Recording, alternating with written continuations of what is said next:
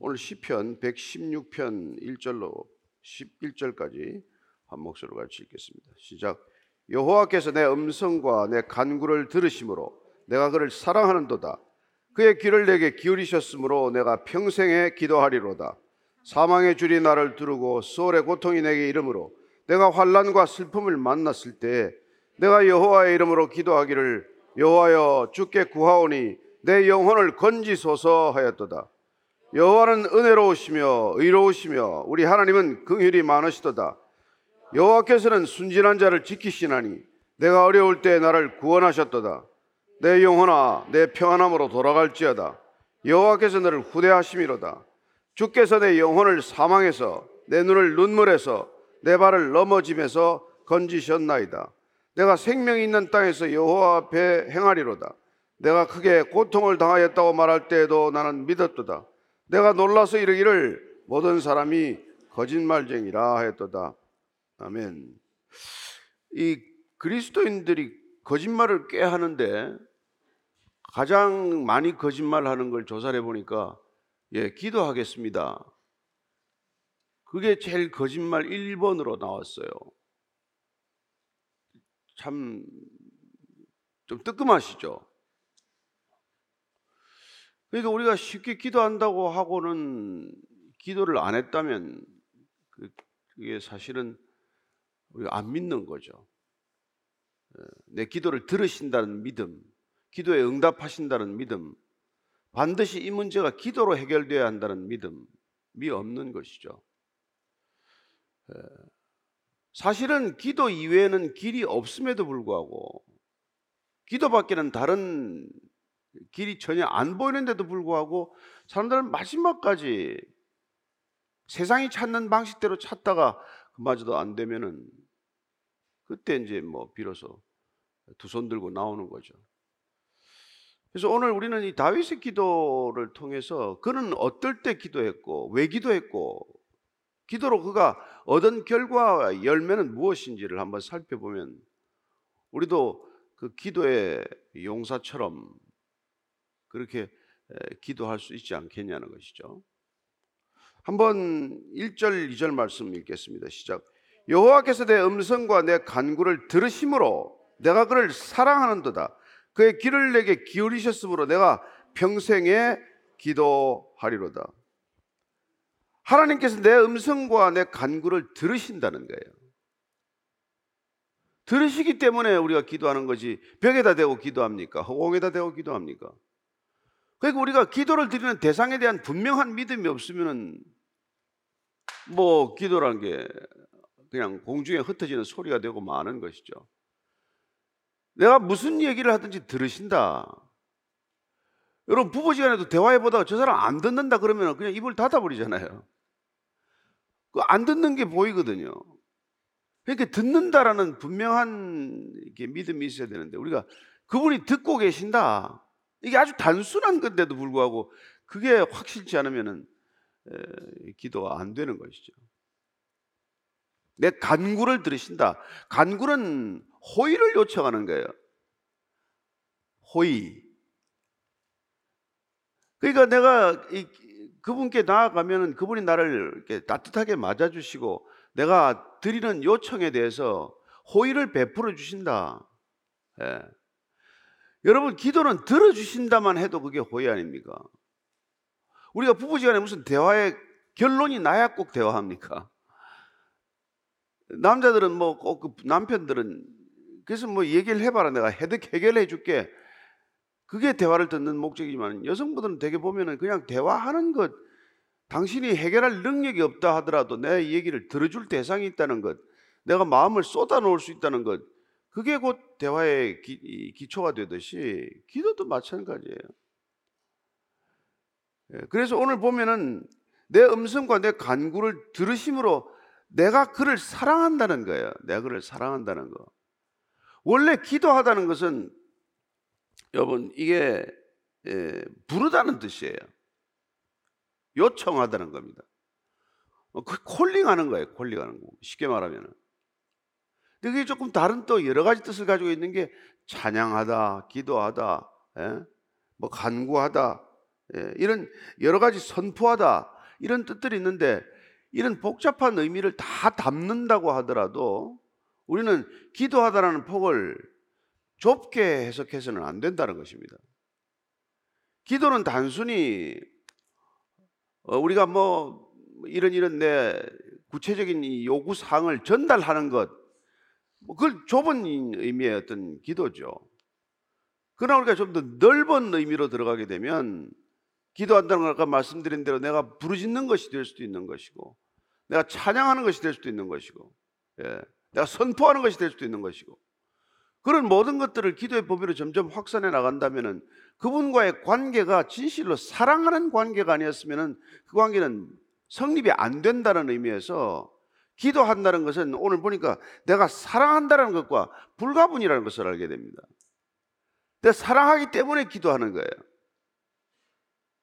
이 개념까지 우리가 들어가야 된다는 것입니다.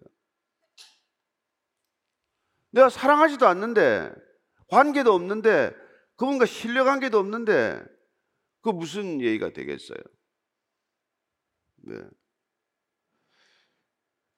그래서 우리가 마태복음 7장 21절 보면은 이게 중요한 말씀입니다. 우리가 잘 외워서 아는 말씀이지만, 자 같이 읽습니다. 시작. 나더러 주여 주여 하는 자마다 다 천국에 들어갈 것이 아니오 다만 하늘에 계신 내 아버지의 뜻대로 행하는 자야라야 들어가리라. 주여 주여 우리가 뭐 얼마나 부르짖어 기도합니까? 제가 이게 하도 뜨끔뜨끔해서 주여 삼창을 잘 안 해요. 이거 해가지고 불러놓고 이거 아버지 뜻대로 행하고 있냐 이거죠. 곧 아버지를 전심으로 사랑하고 있냐는 뜻입니다. 뜻대로 행하려면 뭐 사랑하지 않는데 왜 그 뜻을 행하겠어요? 그래서 이 성경 전체를 단 두 마디로 요약을 해서 두 계명으로 요약을 하면 결국 우리의 마음과 목숨과 뜻과 힘을 다하여 주 여호와를 사랑하는 것이고, 그리고 내 몸같이 내 이웃을 사랑하는 것이란 말이에요. 그래서 다윗은 지금 기도의 자리에 앉아서 내가 아버지를 사랑합니다 라고 먼저 고백하는 것이죠. 그럼 사랑의 고백이라는 게 단순히 내가 내 감정적인 고백입니까? 오늘은 좀 뭐 마음에 따뜻함이 느껴져서 사랑합니다 이렇게 고백하는 게 아니라 사랑한다는 고백을 적어도 올려드리려면 내가 사랑하는 이 고백과 함께 당신의 뜻을 소중하게 여기고 당신의 뜻에 순종하겠다라는 헌신과 믿음의 결단이 있어야 이 고백의 가치를 지지는 거 아니냐는 것이죠. 누가 우리에게 함부로 사랑한다는 고백을 합니까? 그러니까 기도한다라는 이 말 한마디에 담겨있는 그런 넓고 깊은 뜻을 우리가 분별한다면 단순히 기도의 자리에 앉는다는 것이 내가 다급해서 당장 호주머니가 비어서 몸이 아파서 이런 정도의 기도도 물론 시작의 단초 출발점은 되겠지만은, 그러나 점점 기도가 우리가 좀 더 넓은 의미로 확장이 된다면은 그분에 대한 사랑이 없이는 이 모든 것들이 허사다 이 말이죠. 사도 바울이 얼마나 사울 때 기도를 많이 했겠어요. 그래서 그가 그 많은 기도를 했음에도 불구하고 그 기도가 그에게는 어떤 기도였는지를 이렇게 고백하는 거예요. 그게 고린도전서 13장 1절 2절 말씀입니다. 시작. 내가 사람의 방언과 천사의 말을 할지라도 사랑이 없으면 소리나는 구리와 울리는 꽹과리가 되고, 내가 예언하는 능력이 있어 모든 비밀과 모든 지식을 알고 또 산을 옮길 만한 모든 믿음이 있을지라도 사랑이 없으면 내가 아무것도 아니요. 아무것도 아니요. 그 많은 방언 기도를 하고 내가 그 많은 천사의 말을, 그냥 기도 소리 들으면 천사가 울리는 소리 같은 그런 소리를 했다고 하더라도 내 마음속 깊은 곳에 하나님의 사랑, 이웃에 대한 사랑, 그런 사랑이 가득 차 있지 않으면 일단 소음에 불과하다는 거예요.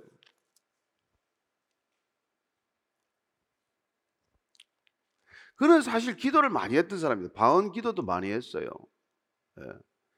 그는 누구보다도 방언 기도를 많이 했던 사람입니다. 그러나 나중에 이렇게 얘기하지 않습니까?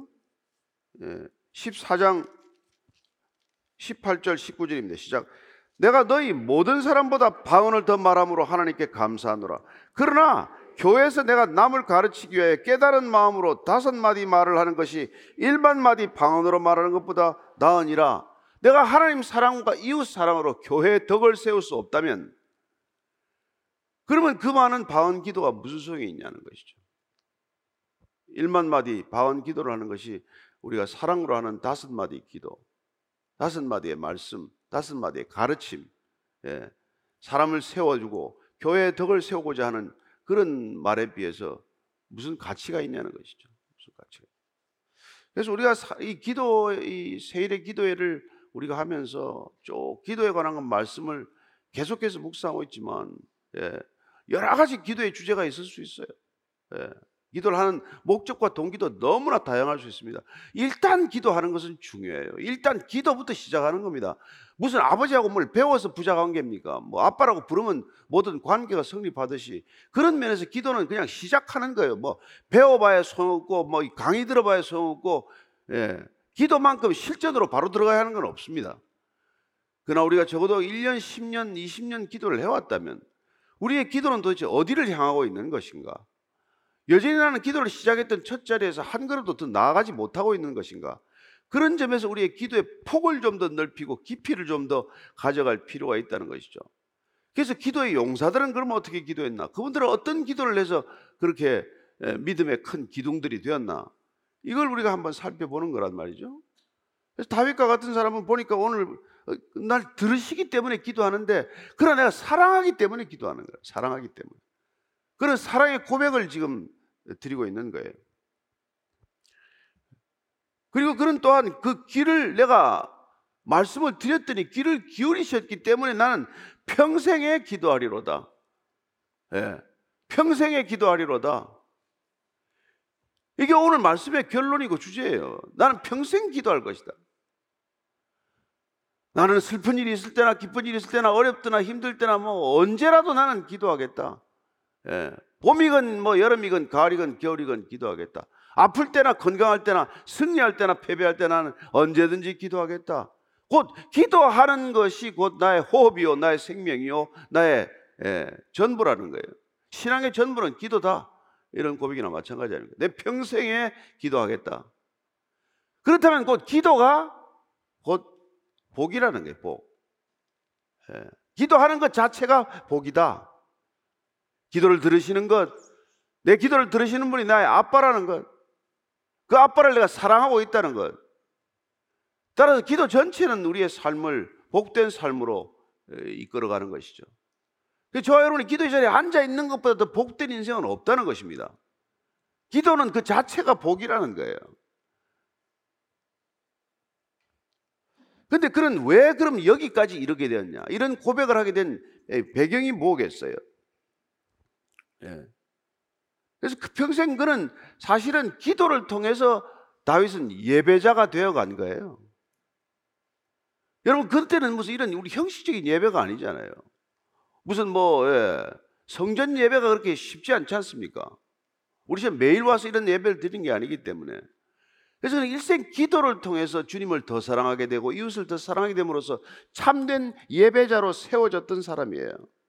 그래서 그가 예루살렘 솔로몬 성전을 짓지 못했지만 그는 성전을 지을 준비를 다 마치고, 주님께서는 피를 많이 흘렸기 때문에 손을 많이 피에 묻혀가지고 무슨 성전 짓는다고 하냐, 내 아들한테 맡겨라. 그래서 모든 걸 다 준비해놓고 그는 정작 성전 예배의 기쁨을 누리지 못했지만, 그러나 그는 평생 예배자로서는 누구보다도 깊은 예배, 아름다운 예배자가 되어간 것이죠. 그를 예배자로 빚어간 것은 사실 그의 기도라는 것을 알게 됩니다. 끊임없이 그가 드렸던 기도, 그 많은 기도들이 그를 진정한 예배자의 길로 인도해 간 거예요. 그래서 3절, 4절, 5절, 6절입니다. 시작.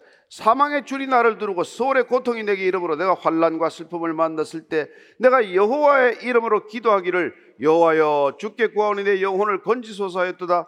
여호와는 은혜로우시며 의로우시며 우리 하나님은 긍휼이 많으시도다. 여호와께서는 순진한 자를 지키시나니, 예, 나를 구원하셨다. 이 보시죠. 그는 왜 이렇게 기도할 수밖에 없는 인생이 됐나? 그는 늘 사망의 줄, 소울의 고통이 내게 있었다는 거예요. 그는 생사의 갈림길에 수없이 처했던 사람입니다. 아시지 않습니까? 사울에게 13년 이상 쫓겨다니면서 광야를 전전할 때 모든 사람들의 눈을 두려워했고 누군가의 밀고를 두려워했고 한 번도 사람과 친밀한 관계를 갖기가 어려울 만큼 그는 그의 고통과 그의 사망의 음침한 고통과 이런 속에서 늘 살았던 사람이에요. 그는 부르짖지 않고는, 기도하지 않고서는 생존이 불가능했던 사람입니다. 한 가지 줄이 있다면 그의 생명에 단 한 가지 출구가 있다면, 한 가지 희망이 있다면 오직 그는 기도하는 거였단 말이에요. 그게 그를 기도자로, 예배자로 빚어간 출발이라는 것을 알 수 있습니다. 그래서 내가 환난과 슬픔을 만날 때마다 내가 여호와의 이름으로 기도하기를, 나중에 그런 어려움과 여러분 생사의 갈림길에 가면 딱 한 가지 기도예요. 한 가지. 한 가지 기도예요. 한 가지. 오직 한 가지 기도인데, 내 영혼을 건지소서. 여러분 육신에 살 소망마저 끊어지면은 주님 내 영혼을 받아주옵소서 아닙니까? 십자가의 마지막 기도가 뭐예요? 내 영혼을 부탁하나이다 아닙니까? 무슨 다른 기도에 군더더기가 붙을 시간이 어디 있어요? 그 말고 우리가 할 말이 어디 있습니까? 내 영혼을 고치소서. 내 영혼이 잘됨 같이 범사에 잘되게 하옵소서. 내 영혼에 집중하게 된다고요. 그런 기도를 드렸다는 것을 알 수 있습니다. 네. 그래서 그런 기도를 뭐 이렇게 한번 기도에 모든 불순물이 빠지는 기도, 마치 용광로에 들어가서 모든 불순물이 다 빠져버리고 남은 기도가 내 영혼을 건지소서. 우리가 왜 세리의 기도를 갖다 그렇게 예수님께서 의롭다고 보냈습니까? 나는 죄인입니다. 가슴을 치며 나는 죄인입니다. 나를 불쌍히 여기소서. 단 두 마디 했는데 의롭다는 이유가 뭐예요? 어쨌건 그 기도의 자리에서 그런 모든 불순물, 떼국물이 다 빠진 거란 말이다. 한마디 남으면 그거밖에 없다. 다윗이 마찬가지로 그 많은 기도를 드렸음에도 불구하고 결국 생사의 갈림길에 들어가면 영혼을 건지소서. 그리고 그분이 내 영혼을 오직 건질 수 있는 분이라는 것을 아는 것이죠. 그래서 우리가 많은 권능을 행하는 기도, 무슨 부탁을 해서 능력이 나타나는 기도, 이런 기도가 무슨 의미가 없다는 게 아니에요.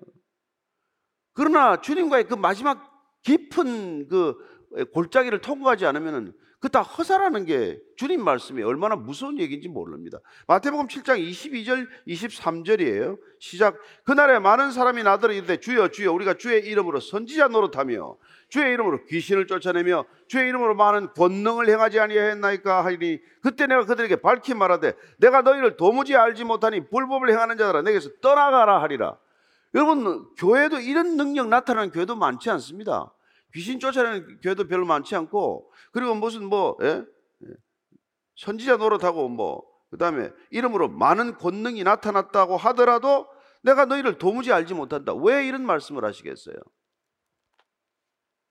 이게 얼마나 두렵고 무서운 말씀입니까? 그 많은 일을 주의 이름으로 행했다는데 주님은 정작 나는 아무도 널 모른다.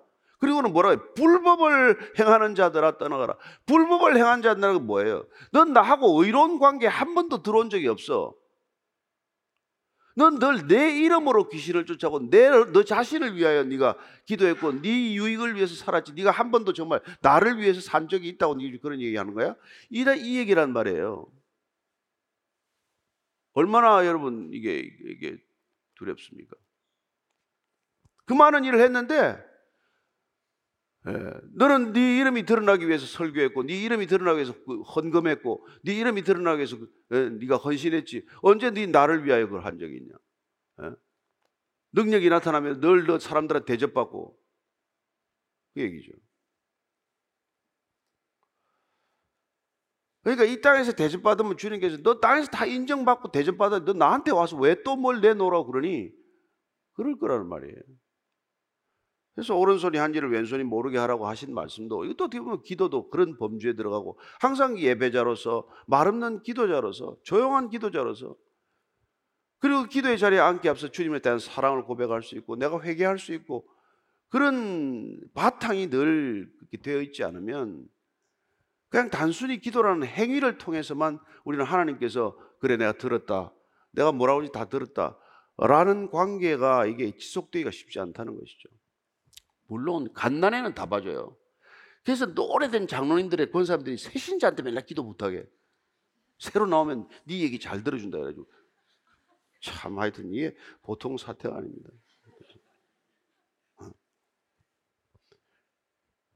여호와께서 순진한 자를 지키신대. 그러니까 순진한 자를 지키, 순진하다는 건 이게 어리석다는 거예요. 사실은 어떤 무지한 거 아닙니까? 근데 그게 생각이 복잡하지 않고 단순하게 이렇게 구하는 그런 것들을 주님께서는 들어주신다는 거예요. 그리고 나를 구원해 주신다는 것입니다. 그렇게 되면은, 여러분, 우리가 순진한 자의 기도를 왜 들었겠어요? 주님께서. 내 어린아이와 같이 않으면 내가 하나님 나라에 들어가지 못한다 할 때 왜 그 어리석고 유치한 애를 비유를 듭니까? 그 동기가 복잡하지 않거든요. 그러니까 그 애 새신자는 뭐 머리가 복잡하지 않아요. 맨날 와서 울고 뭐 그러긴 하지. 그래서 그 기도를 지금 들어준다는 이유가 뭡니까? 순진한 자를 지켜주시는 거. 여러분 애 낳아가지고 요새는 뭐 10명씩 키우는 집도 없지만 부모님들이 옛날 말씀드리게 야 10손가락 깨물어봐라. 안 아픈 손가락이 어디 있니? 예.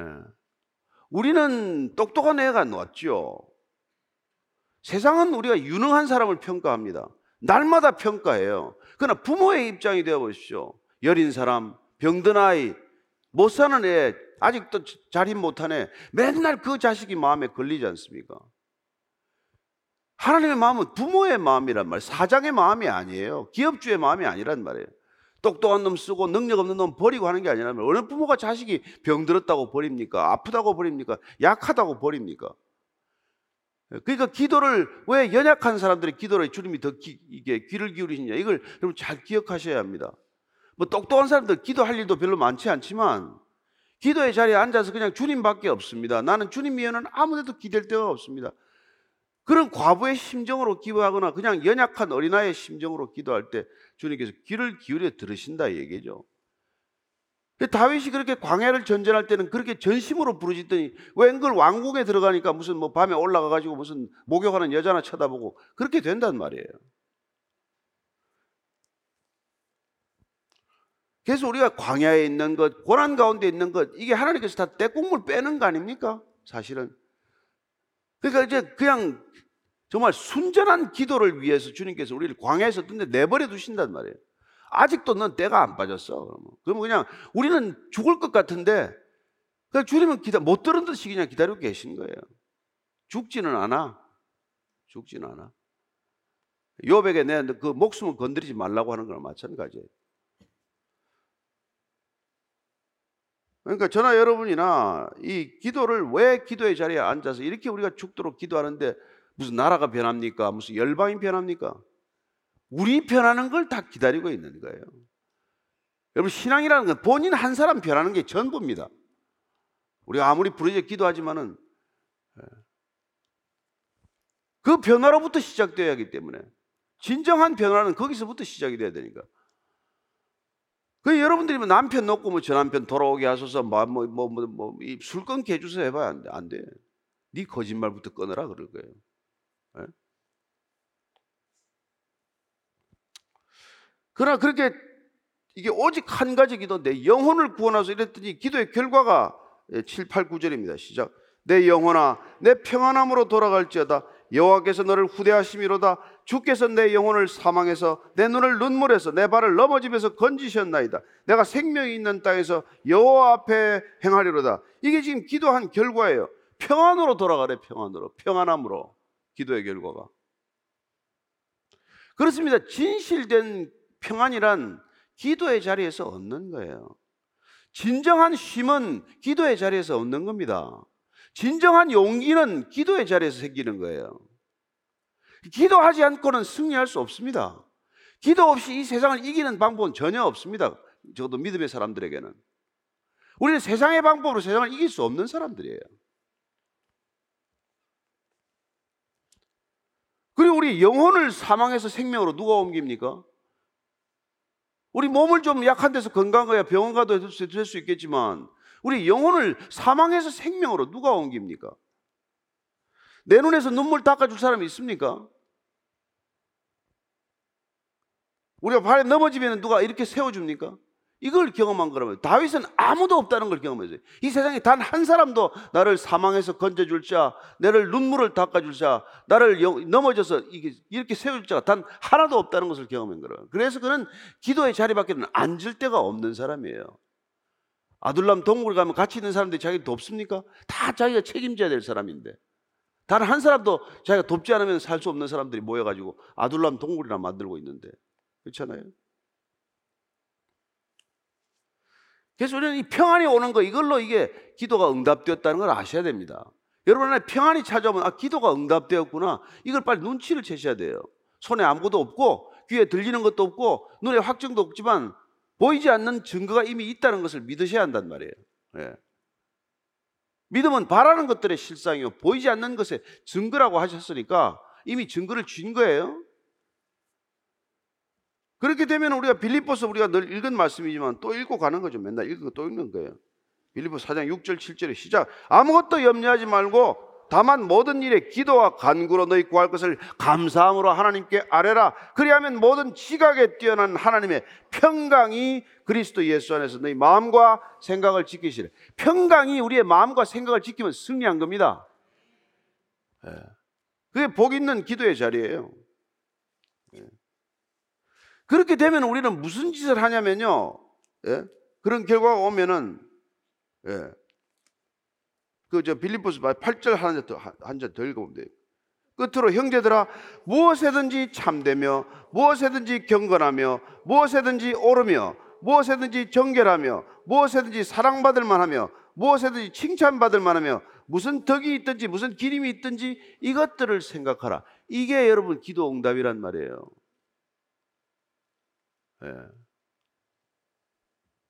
참되고 경건하고 정결하고 사랑받을 만하고 이런 사람이 되는 것, 따라서 기도의 자리에서 총체적인 인격이 빚어진다는 것을 말하고 있는 것이죠. 따라서 우리가 앞부분에 말씀드렸다시피 기도란 하나님이 우리 인간을 빚어가는 하나님의 도구다라는 말이 무슨 말인지를 알게 되는 것이죠. 기도를 통해서 우리를 빚어가신다는 것을 우리가 알 수 있는 것이죠. 그래서 얼굴이 달라지는 거예요. 평안이 오고 이렇게 얼굴이 이렇게 너 달라졌네. 여러분들이 크리스찬 돼가지고 얼굴 좀 달라졌다 소리 안 들었으면 아직 기도 안 하는 거예요. 사실 얼굴이 달라졌다. 너 요새 어디 갔다 왔니? 그런 얘기 들어야 되는 거예요. 그런 얘기 들으셔야 돼. 그래도 모세는 기도하고 나오면 사람들이 그때가지고 얼굴을 못 봤잖아요. 예? 출애굽기 35장 이거 한 절만 읽어요. 30절. 아참 있습니다. 시작. 아론과 온 이스라엘 자손이 모세를 볼 때 모세의 얼굴 피부에 광채가 남을 보고 그에 가까이 하기를 두려워하더니 35절입니다. 시작. 이스라엘 자손이 모세의 얼굴 광채를 보므로 모세가 여호와께 말하러 들어가기까지 다시 수건으로 자기 얼굴을 가렸더라. 저는 이거 보면 뜨끔뜨끔해요. 난 얼굴도 안 가려도 사람들이 다 보고 있는데. 그러니까 이런 정도로 하나님과 얼굴을 대면하였더니 하나님의 광채가 여러분들에게 또 있을 줄로 믿습니다. 그래서 세상에 어둠에 빠져있는 사람들 보면은, 여러분들 보면 빛이 있다는 것을 알게 돼요. 늘 여러분들이 걸어가면은 어둠은 피해가게 마련입니다. 어둠이 빛을 못 이깁니다. 거짓이 진리를 못 이깁니다. 너희들이 낮에는 빛 가운데로 걸어갈 것이라고 말씀하지 않으셨습니까? 주님께서. 그렇게 되면 여러분들이 이 세상을 어떻게 이기냐면은 10절 11절입니다. 시작. 내가 크게 고통을 당하였다고 말할 때도 나는 믿었도다. 내가 놀라서 이르기를 모든 사람이 거짓말쟁이라 했도다. 그러면 세상의 실상이 다 드러나요. 사람이 하는 말을 하나도 안 믿게 됩니다. 무슨 말을 하니? 다 거짓말쟁이로 분별이 된단 말이에요. 이 세상 전체가 허상이라는 것을 분별하게 된다는 것입니다. 누가 와서 뭐라고 속삭여도 태산도 미동하지 않듯이 와서 뭐라고 해도 너 그러고 왜 사니? 너 그 가면 뭐 해결이 되니? 아침마다 그 교회 가면 무슨 뭐가 나아지는 게 있니? 그런 소리 아무리 해봐야 나는 여기가 복된 자리다. 여기가 내 삶의 출발이요 마지막 종착점이다. 이걸 가지고 평생에 기도하리로다. 이 결심 가지고 살아가는 저와 여러분 되기를 축원합니다. 그게 복 있는 사람인 줄로 믿으시기 바랍니다. 오늘 기도할 때 하나님 평생의 기도의 자리 지키게 해 주옵소서. 단지 이 자리만이 기도의 자리가 아니라 내가 있는 모든 곳 기도의 자리가 되게 하시고, 내가 드리는 모든 기도를 통해서 살아계신 하나님의 권능과 능력과 위엄이 증언되게 하여 주옵소서. 그렇게 한번 기도하겠습니다. 하나님 아버지, 주님께서 우리를 기도의 자리로 부르셨습니다. 내가 하나님을 졸라대고 하나님과 삽바싸움 씨름하는 줄 알았더니 주님께서 나를 빚어가시는 자리인 줄 주님 알게 되었사오니, 주님께 얼른 무릎 꿇고 두 손 들고 주님이 원하시는 대로 마음껏 빚어가기를 원합니다. 주님, 내가 주님을 내 마음과 목숨과 뜻과 힘을 다하여 사랑한다고 고백할 수 있는 사람 되게 하시고, 날마다 주님을 사랑하기 때문에 주님과 대화하기 위하여 주님의 음성을 듣고 주님께 내 간구를 아뢰기 위하여 앉는 기도의 자리 되게 하여 주옵소서. 이 기도의 자리야말로 주님이 나를 평생 빚어가는 자리인즉 제가 평생에 주님 기도하겠습니다. 평생에 기도하는 것을 쉬지 않겠습니다. 평생에 호흡을 쉬지 않고 일용할 양식을 끊지 않듯이, 하나님 기도를 쉬지 않고 양식을 끊지 않듯 그렇게 기도하는 기도의 승리자가 되겠습니다. 주님, 우리를 끝까지 기도의 자리에서 일어나지 않게 하시고, 끝까지 기도의 자리에서 정말 입을 닫지 않게 하시고, 주님과 늘 소통하는 참된 예배자 되게 하여 주시옵소서.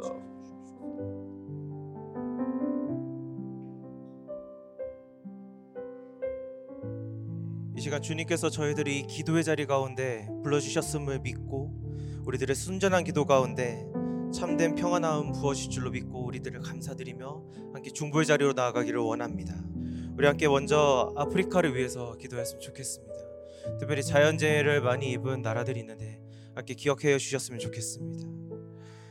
작년 9월엔 리비아에는 대홍수로, 모로코는 지진으로 수많은 목숨들이 잃었습니다. 그리고 2주 전에는 콩고는 홍수로 콩고강의 수위가 역대 최고로 올라온 상황이었고, 동부 소말리아에는 2020년 이후에 더 이상 비가 내리지 않는다고 합니다. 이렇게 자연재해가 전 세계 곳곳 가운데 일어나고 있지만, 특별히 아프리카는 여러 가지 열악한 상황 때문에 그 피해가 더욱더 극심하고 더 어려운 가운데 있는 줄로 압니다. 우리 그렇기 때문에 그 땅을 위해서 함께 중보하며 기도했으면 좋겠습니다. 주님, 자연재해로 고통받는 많은 나라, 특별히 리비아와 모로코와 소말리아를 긍휼히 여겨주시고, 자연재해로 아픔을 겪은 아프리카 곳 가운데 주님의 자비를 덮어주시옵소서. 곳 가운데 돕는 손길을 더하여 주시고, 그 돕는 손길을 통하여서 그리스도의 사랑과 향기가 온전히 흘러갈 수 있도록, 복음이 흘러갈 수 있도록 복음의 통로가 되어지도록 주여, 돕는 자들을 그 가운데 보내어 주옵소서. 온 세계 곳곳 가운데 고통을 겪고 있는 모든 이들 가운데 주의 긍휼로 덮여 주옵소서. 우리 함께 기도하도록 하겠습니다. 하나님 아버지, 온 세계 곳곳 가운데 부어주시기를 이 시간 간절히 소망합니다. 주님, 특별히 아프리카 땅을 기억하여 주옵소서. 그곳 땅 곳곳 가운데에서 벌어지고 있는 자연재해 그것을 주님께서 이미 다 아시고 또한 기억하여 주시는 줄 믿습니다. 주님, 저희들은 기회 하나님을 회복될 수 있는 모든 상황들이요, 저희들은 하나님 아버지, 작은 회사의 재해가 일어날지라도 주님, 너무나도 큰 고통 가운데 계속해서 머물러져 있고, 많은 이들이 목숨을 잃고 많은 이들이 하늘 삶을 터전히 이런 것들이 저희를 보게 됩니다. 주님, 그간에 너무나도 어려운 상황 가운데 있는 그들의 상황이기 때문에 주님, 저들을 가운데 있는 심하게 대하시는 것입니다. 주님, 저들을 긍휼히 여겨주시옵소서. 그 자비함을 더하여 주옵소서. 우리 하나님 아버지, 그들을 위하여서 중보하는 많은 이들을 전 세계 곳곳 가운데 주님 심어주셨으면 좋겠습니다. 또 하나님, 그들을 돕기 위하여서 많은 성기들이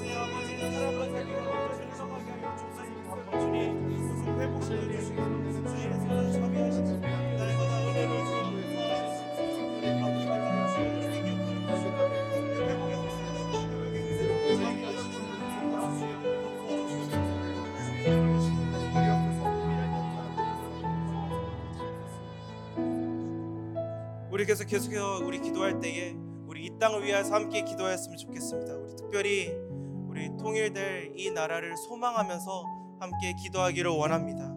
이 땅이 벌써 둘로 나뉘어진 지 75년째 맞이하고 있는 해를 우리는 살아가고 있습니다. 하지만 이 관계가 회복이 아니라 점점 멀어지는 것 같아서 우리들의 마음을 더욱더 아프게 합니다. 북한은 남한 협력을 위한 기구를 폐지하겠다고 선언을 하였습니다. 그리고 우리가 계속해서 바라는 그런 흡수 통일, 그런 제재 통일을 국책으로 우리가 계속 잡고 있는데, 이러한 상황 가운데는 절대 통일할 수 없다는 강경한 입장을 취하고 있습니다. 우리 이 땅은 어떻습니까? 이 땅의 젊은이들은 더 이상 통일에 대해서 논의하지 않습니다. 바라지 않습니다. 이 땅의 청소년 세대는 더 이상 이 통일에 대해서 합당한 이유를 찾지 못하고 있고, 타당성을 찾지 못하고 오히려 북한을 경계 대상으로만 그렇게 바라보고 있습니다. 주님, 이 땅을 긍휼히 여겨 주옵소서. 당연히 둘로 나눠져 있는 것 같은 이 상황이 결코 정상적이 아니라 주님, 저희는 마땅히 하나 되어서 주님을 드높이는 한민족이 되어야 될 줄로 믿습니다. 이 땅을 긍휼히 여겨주시고 하나 되게 하여 주시고 하나됨을 위하여서 애쓰는 이 나라, 이 민족 될 수 있도록 주여 인도하여 주옵소서. 그래서 하나된 이 나라가 열방 가운데 화평을 전하는 나라 되게 하여 주시고 이 땅 온 세계 가운데 화평의 메시지를, 그리스도의 선한 메시지를 전하는 거룩한 도구로 쓰임받는 이 민족, 이 나라 되게 하여 주옵소서. 우리 이 땅의 하나됨을 간절히 소망하면서 함께 기도하도록 하겠습니다. 주님, 이 땅 가운데 주의 자비하심을 다시 한번 높여 주옵소서. 주님, 이 땅이 주님 갈라서지 벌써 75년째가 되었습니다. 주님, 하늘 당침으로 인하여서 갈라서게 된 이 나라, 주님 계속해서 팽팽입니다. 공격과 서로를 비방함과 대대를 하는 것이 공격으로 인하여서 서로의 관계는 계속해서 악화되고 있고 계속해서 차가워지고 있고 그래서 이런 굳어져 가는 이 상황을 주님